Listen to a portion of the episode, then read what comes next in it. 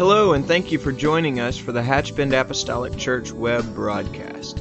In our society today, some, and yes, sadly, maybe even most, question the value of preaching in their lives.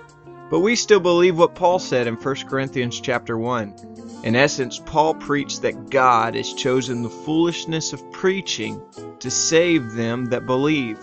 And so that's why we still place such a high value on the preached word of God in agreement to the scripture.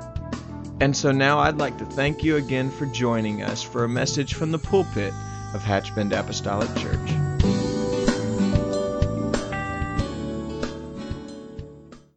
Kings and the Lord of Lords. He's the mighty God, the everlasting Father, and He's the Prince of Peace. 1 Samuel 2 2 says, There is none holy as the Lord, for there is none beside thee, neither is there any rock like our God. He is the rock. He's my constant and my consistent source of strength. I'm thankful to know that He's never lost a battle. He's never been defeated. He's never been conquered. He's never been overcome.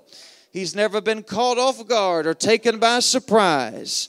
But He knows what we need and when we need it. What a great, big, wonderful God that we serve today. Would you clap your hands to the Lord one more time? Praise God.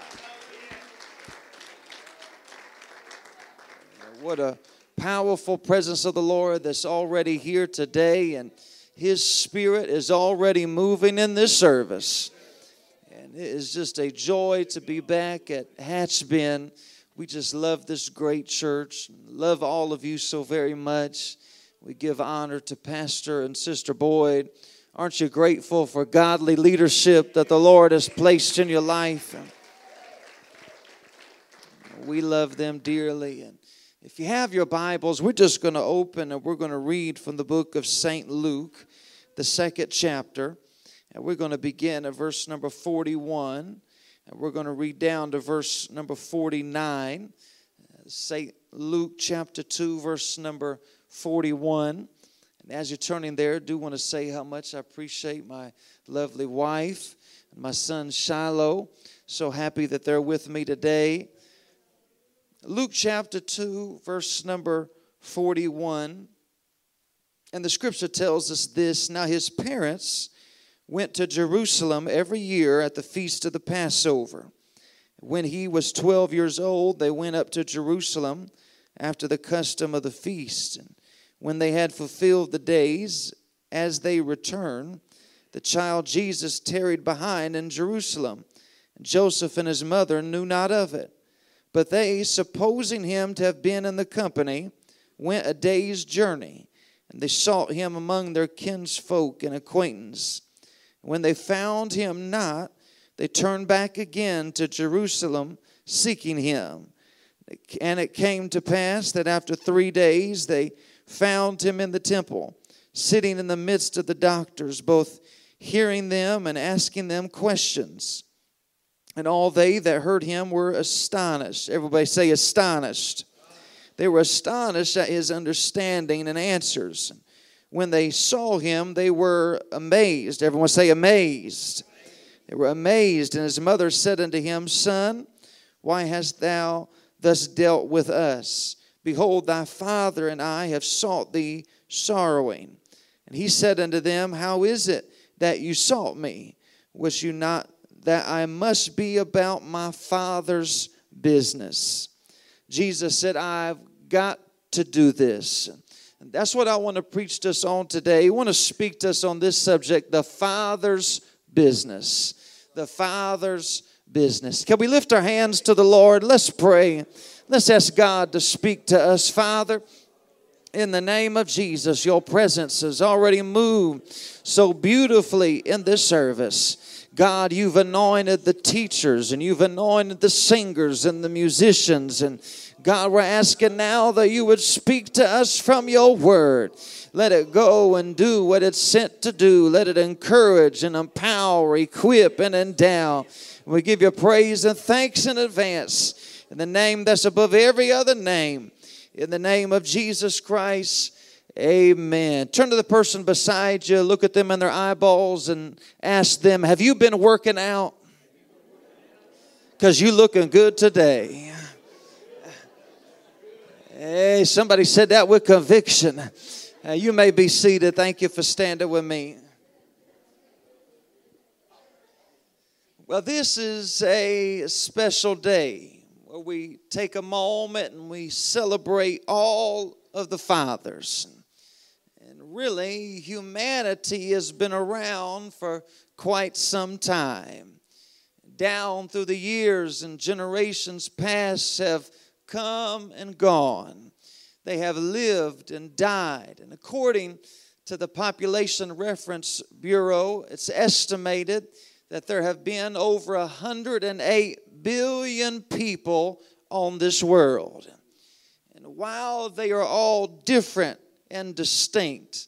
It can be said that there's much more that unites us than what divides us.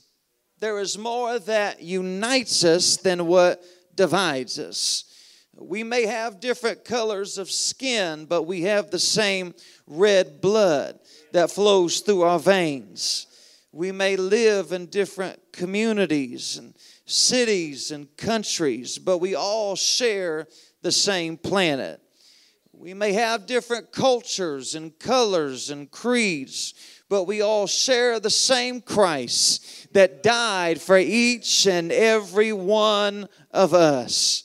We may come from different lineages and descents and origins, but we are all here because of a Father.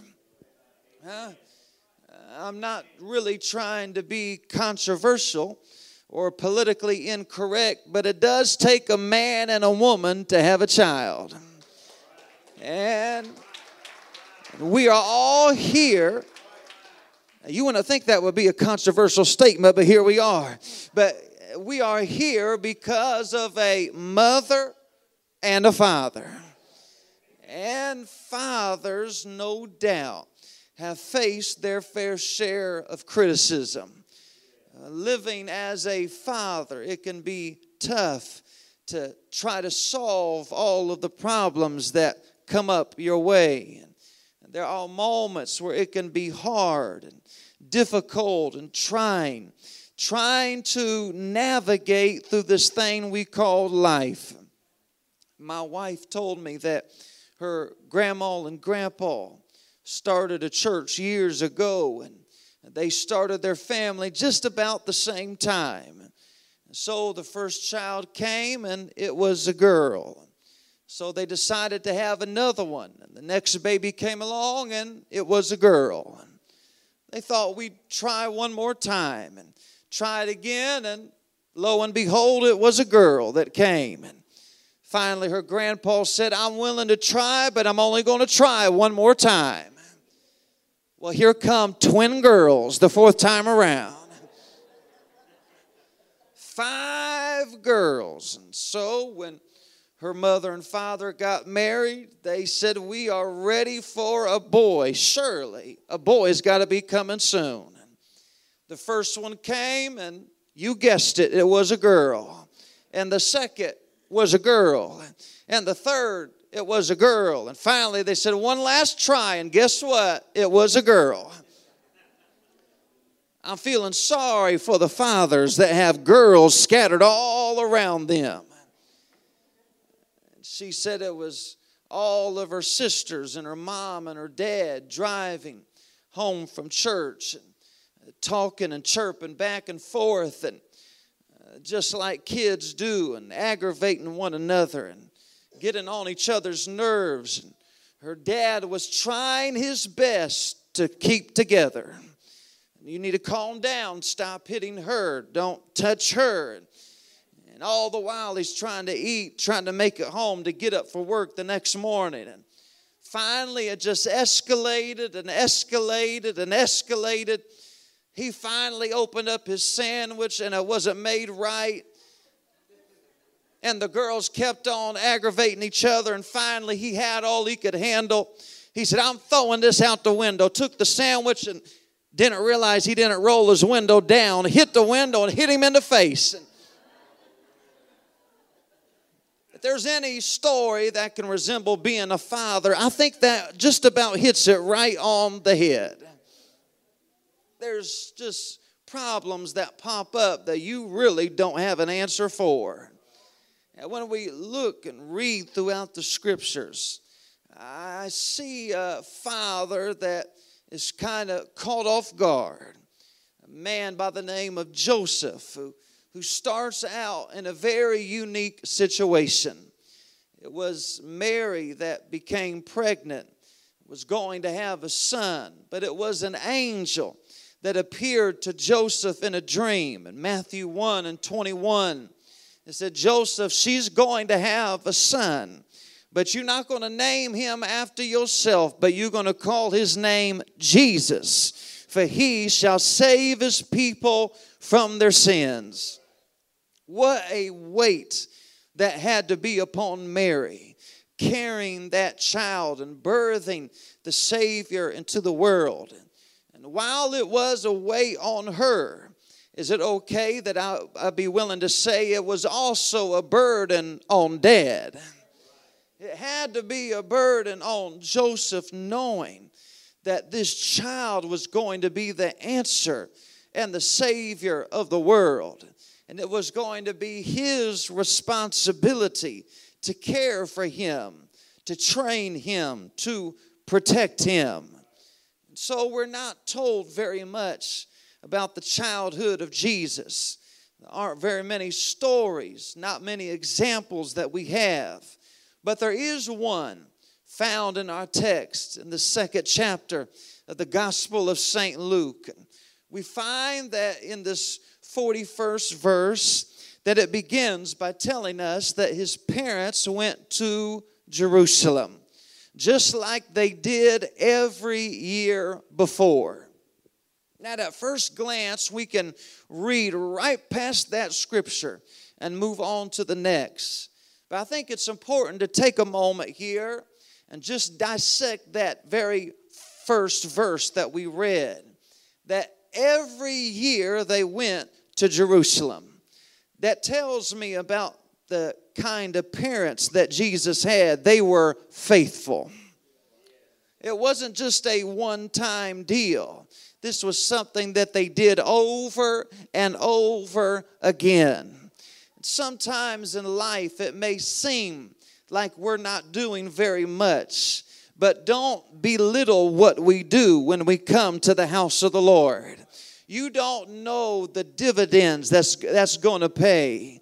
You don't know the impression that you're making on the children. You don't know the impact that you're making on all the others that are around you. They were constant. And so, just like all of the other times before, they went to the feast, and now it was time to come home. And so, as they were on their journey back home, uh, the day came and the day ended. And as the day was coming to an end, I'm sure if you've ever been on a trip, especially with lots of luggage and lots of problems, and lots of snacks and bathroom breaks. Come on, somebody. By the time you get to the end of the day, the stress is starting to mount. And the sun has went down and the night has come. And Joseph and Mary now find themselves sitting for a moment and able to rest and relax. And the question somehow gets brought up well, where's Jesus at? And they start looking through everybody and everything, and they can't find him anywhere. The Bible says they just suppose that he was in the company, they just assumed that he was there. But after careful inspection, and after asking so many questions, and after panic attacks and anxiety that would just uh, just torment their minds, they came to the conclusion Jesus isn't with us. Sometimes we have to be careful that we don't get so busy living life that we just think everything's okay. There are times we have to analyze and reflect on ourselves and make sure that I'm still carrying Jesus with me. I'm still being faithful in my responsibilities, in my duties. I want to make sure that I'm still praying like I'm supposed to pray. I'm still witnessing like I'm supposed to witness. I'm still doing what I know is right. But when they finally realize that Jesus isn't with them. I find it very interesting what the scripture says they do next. In verse number 45, it says they turned back and they began to seek him. Again, it may not mean much on the surface, but if you look a little closer, the moment they realize that they've drifted away from Jesus, they said, No, no, no, we got to get back to where we need to be. Hey, there's moments that we can just drift away.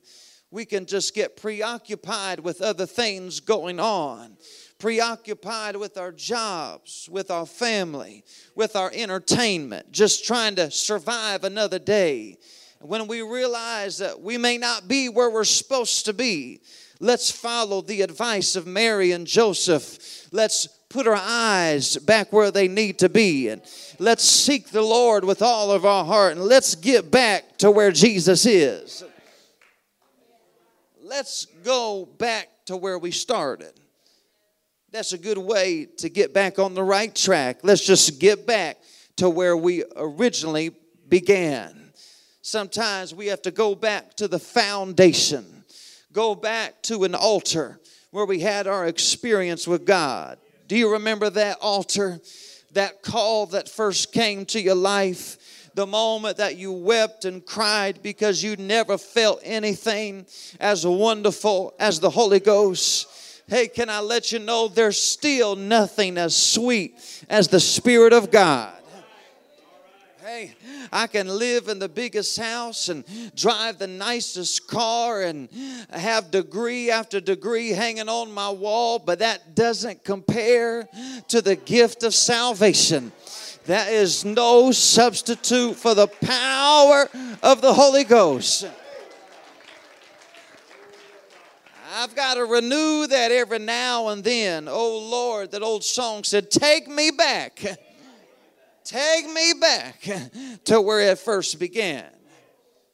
So they said, Let, us get back to Jerusalem.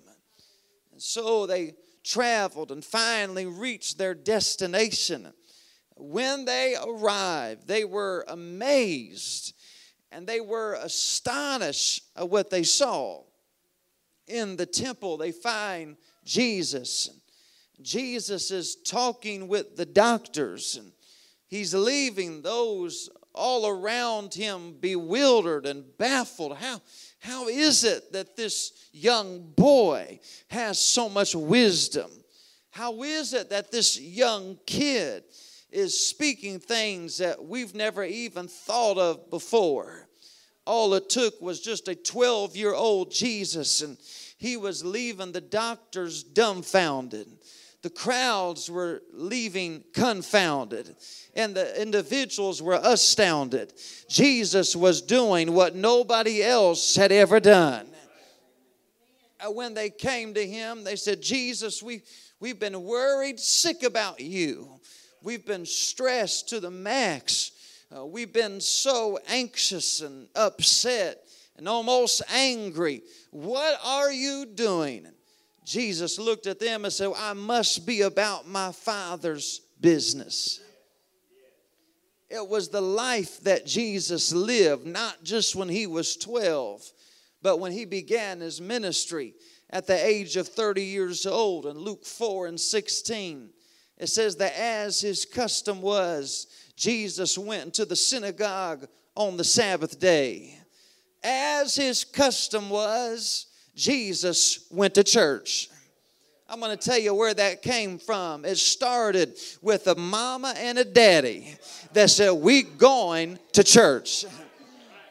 We may be dealing with trouble. There may be adversity in our lives right now, but priority is going to take priority. And we're going to the house of the Lord. And Jesus was in the synagogue.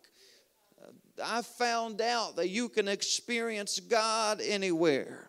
You can experience Him when you're at home by yourself. You can experience Him when you're driving in the car.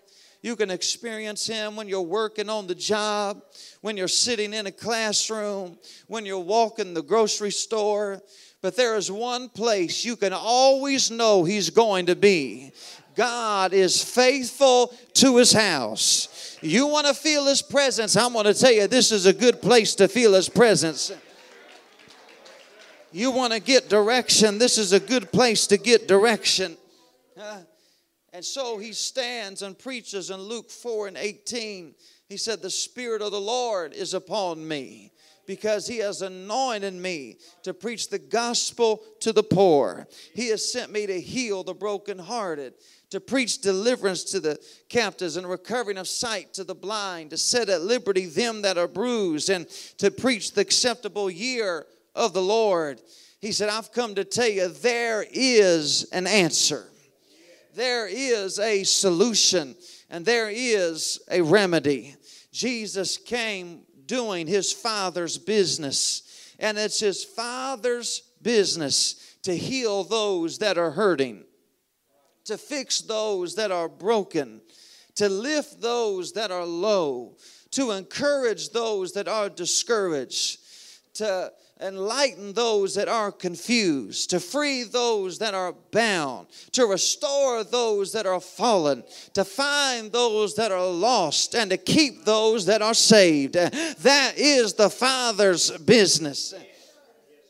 I'm not sure if they realized who it was that was standing in front of them. But Jesus, over and over again, said, I must be about my father's business. I go and, and he would speak of this heavenly father. Time and time again, he would reference and give example and illustration until finally we find Jesus and he is speaking with his disciples in the book of John, the 14th chapter. And again, he's talking about this heavenly father. And as he is talking, finally Philip decides, I've had all I could handle. I don't want to just hear this as a parable. I don't want this to just be known as a story or some kind of riddle. But Jesus, I'm going to ask you this one time. Would you just go ahead and show us? Would you just tell us who this Father is? Jesus told him, He said, Philip, have I been so long time with you, and yet has that yet that has not known me? He that has seen me has seen the Father. Hey, when you want oh, you want to know who the Father is, Bubba, you staring at him right now. I and my Father are one. Hey, he was more than just the Son, he was also the Father. He wasn't just the Son or the Father, but he was the same Spirit that we feel right now. The scripture tells us who he is. Isaiah 6 and 3 says that he is holy. Deuteronomy 32 and 4 says he's just. Psalm 145 and 17 says he's righteous. Psalm 31 21 says he's kind. Psalm 145 and 8 says he's compassionate. Matthew 11 29 says he's meek. Deuteronomy 10 and 17 says he's mighty. Psalm 104 and 1 says he's great. Nehemiah 9 31 says he's gracious. Psalm 18 35 says he's gentle. Deuteronomy 33 and 27 says he's eternal. Isaiah 41 13 says he's helpful. Nehemiah 9 17 says he's merciful. Deuteronomy 7 and 9 says he's faithful. Ephesians 4:32 says he's forgiving. Psalm 94 19 says he's comforting. Psalm 3 3 says he's uplifting. Exodus 34 and 6 says he's long suffering. Psalm 147 and 5 says he's understanding. 1 John 3 20 says he's all knowing. Hebrews 13 and 8 says he's unchanging. Isaiah 40 28 says he's everlasting. And 1 John 4 19 says he is loving. That doesn't even scratch the surface of who He is.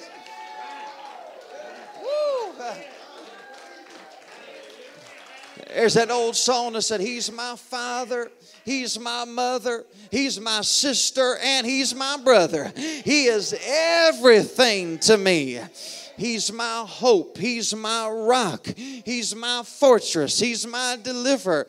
He's my God, my strength, and whom I will trust. He's my buckler. He's the horn of my salvation. He's my high tower. He's my heart mender. He's a mind regulator. He's my soul satisfier. He's my problem fixer. He's the Alpha and He's the Omega. He's the beginning and He's the ending. He's the first and He's the last. He's the author and He's the finisher.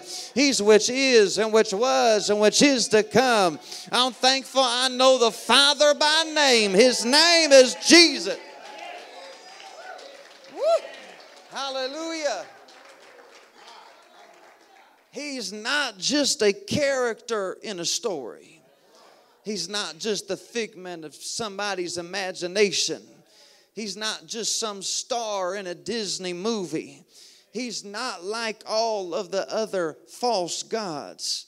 He's more than a statue, he's more than a relic, he's more than some kind of idol. Psalm 115 and 4 says, the idols of this world, their idols are silver and gold, the work of men's hands. They have mouths, but they speak not.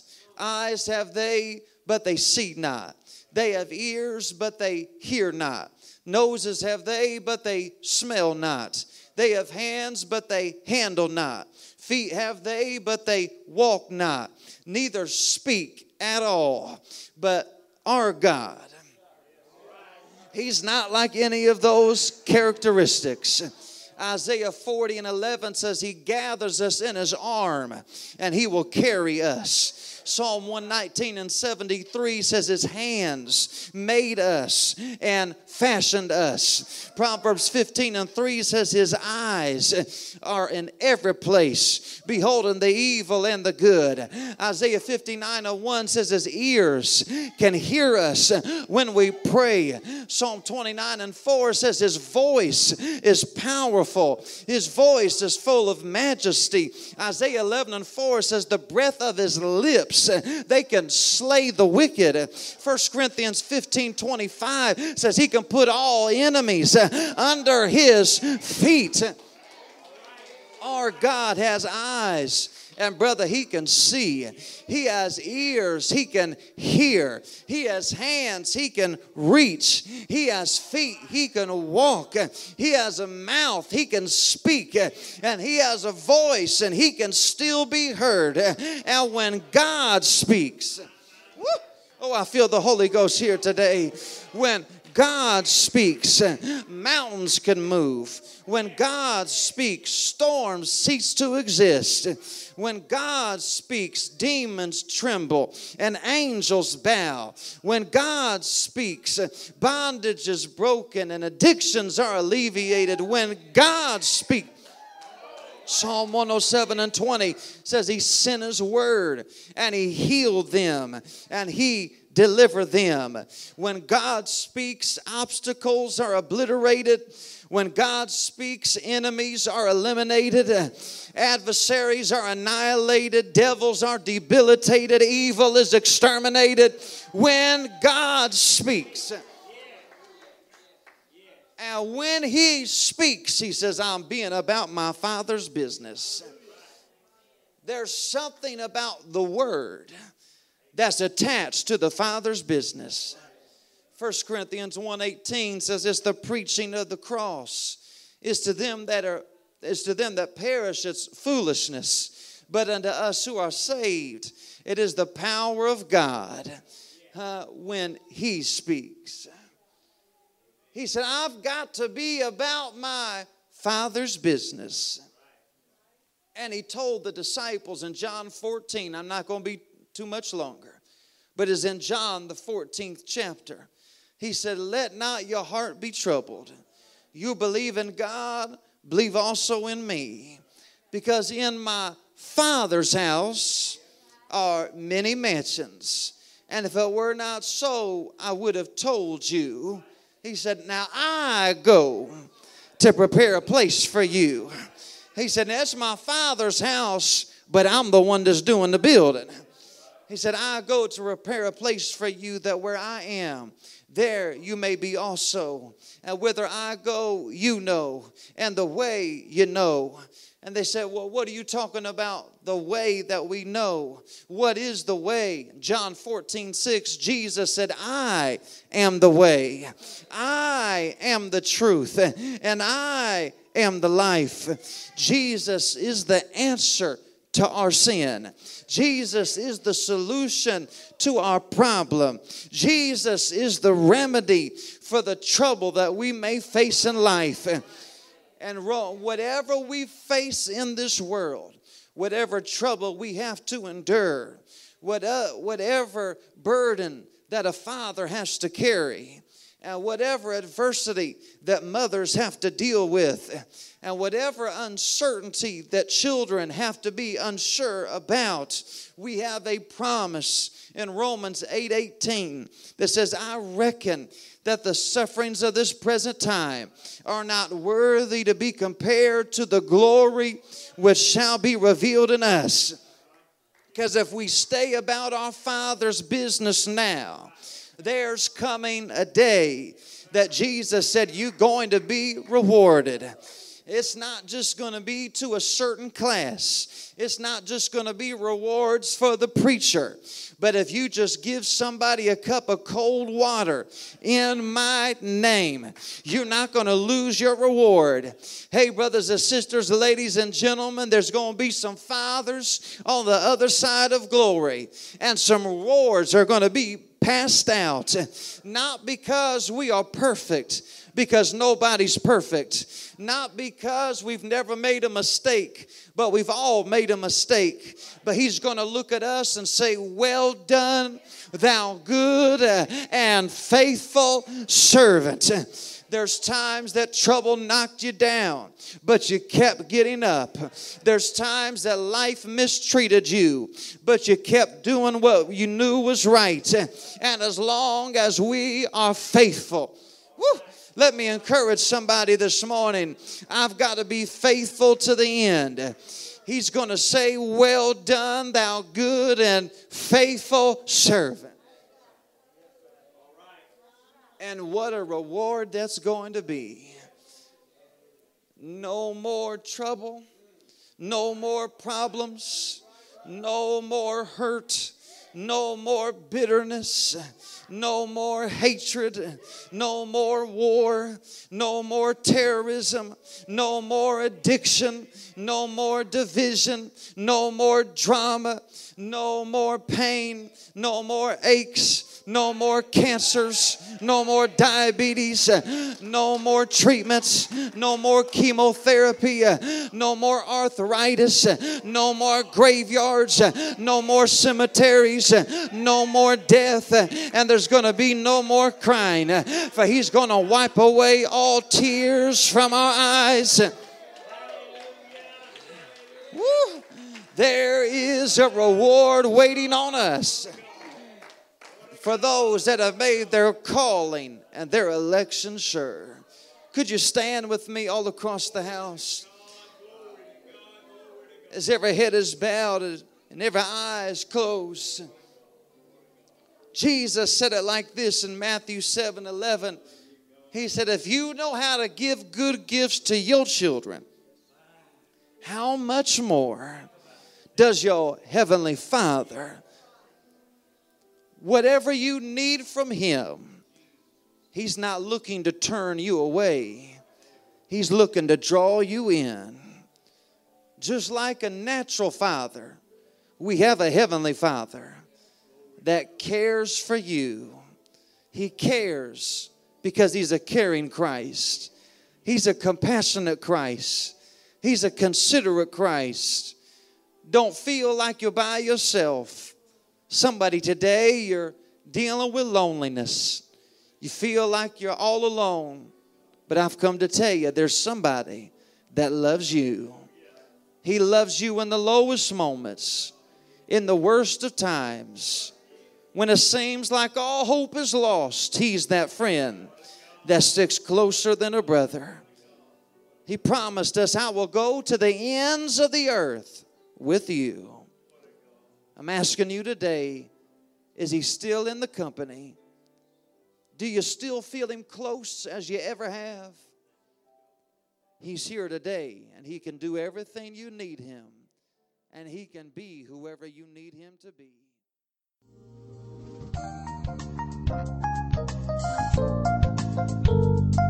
This message has been brought to you today by the media ministry of Hatchbend Apostolic Church. We pray that it's ministered to you in some way, and we'd like to take this opportunity to invite you to join us in service here at Hatchbend Apostolic. Our Sunday services begin at 10 a.m. and our Wednesday night service at 7:30 p.m. For any more information or to speak with our ministry staff, please feel free to call our church office at 386 935 2806 or you can visit the contact link here on our website. Again, thank you for listening, and we pray God's richest blessings on you and your family.